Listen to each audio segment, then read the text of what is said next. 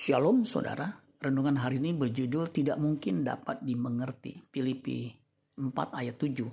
Damai sejahtera Allah yang melampaui segala akal akan memelihara hati dan pikiranmu dalam Kristus Yesus.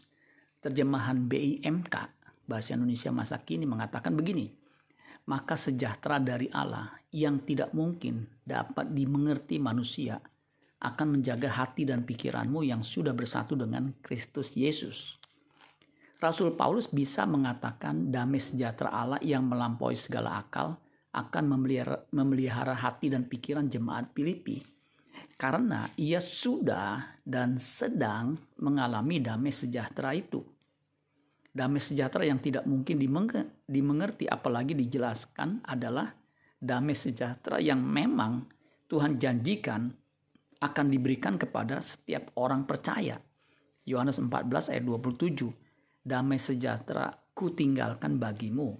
Damai sejahtera ku, ku berikan kepadamu. Dan apa yang kuberikan tidak seperti yang diberikan oleh dunia kepadamu. Janganlah gelisah dan gentar hatimu.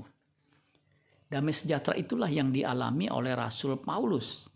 Meskipun ia saat itu berada di dalam penjara, ia bisa mengalami damai sejahtera yang Kristus berikan. Damai sejahtera itulah yang juga kita miliki pada waktu kita menerima Kristus sebagai Tuhan dan Juru Selamat.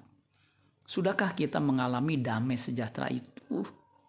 Bukti bahwa kita mengalami damai sejahtera itu adalah ketika kita menghadapi masalah, persoalan berat, tetapi kita bisa tetap bersuka cita, tidak menjadi stres, apalagi gundah gulana. Amin buat firman Tuhan. Tuhan Yesus memberkati. Sola Gracia.